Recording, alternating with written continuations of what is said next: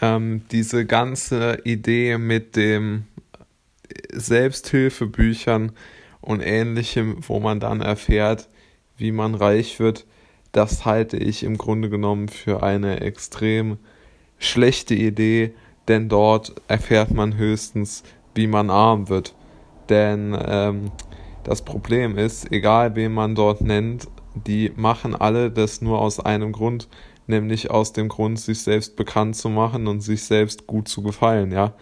Ob das ein Sittelmann ist, ein Hörhahn, ein äh, Zietlow, wer auch immer, ja, diese ganzen Leute, die einem erklären, was man so zu machen hat, um irgendwie glücklich und erfolgreich zu sein, die sind eigentlich alle mehr oder weniger persönlichkeitsgestört und wollen immer im äh, Mittelpunkt stehen und sind da auch deutlich äh, narzisstisch äh, veranlagt, ja.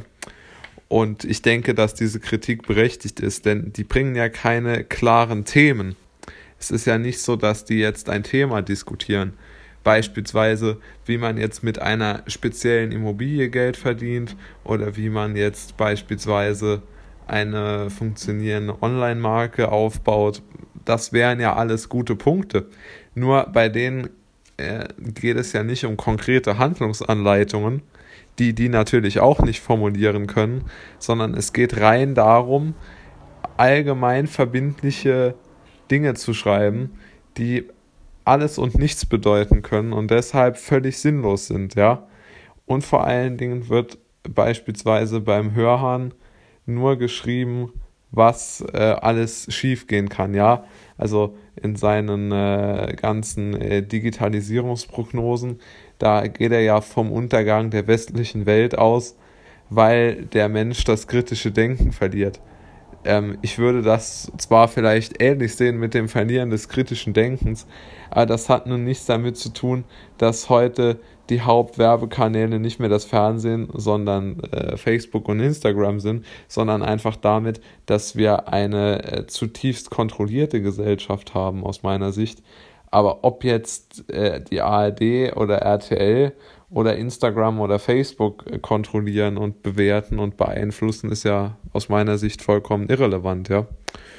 Also äh, wir haben da schon Riesenprobleme und äh, mit diesen Self-Help ähm, Heinis oder jetzt der Zitelmann, der erzählt jetzt seit Jahren das Gleiche.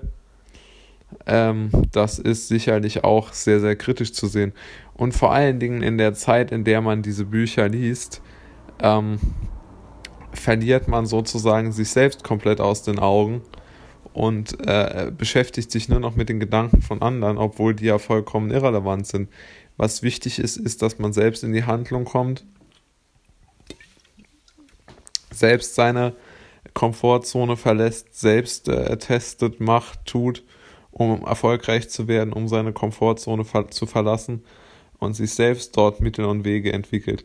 Aber ich kann Ihnen versichern, dass das nicht äh, in einer in einer wie auch immer gearteten äh, ja, Handlungsanleitung äh, abzulesen ist, die ein äh, Zittelmann oder ein Hörhahn oder ein äh, Julian Zietlow oder wer auch immer, ein Jakob Mehren, der, der, der wimmelt, hat ja auch mal dort so besserwisserische äh, Aussagen getroffen.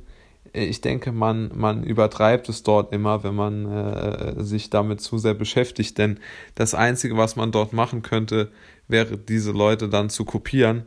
Aber das ist jetzt nun wirklich keine besonders kluge Idee, weil die haben ja diese Erfolge zu ganz anderen Zeiten erreicht. Deshalb glaube ich, dass äh, diese ganzen äh, Motivations- und Businessbücher wenig Sinn machen.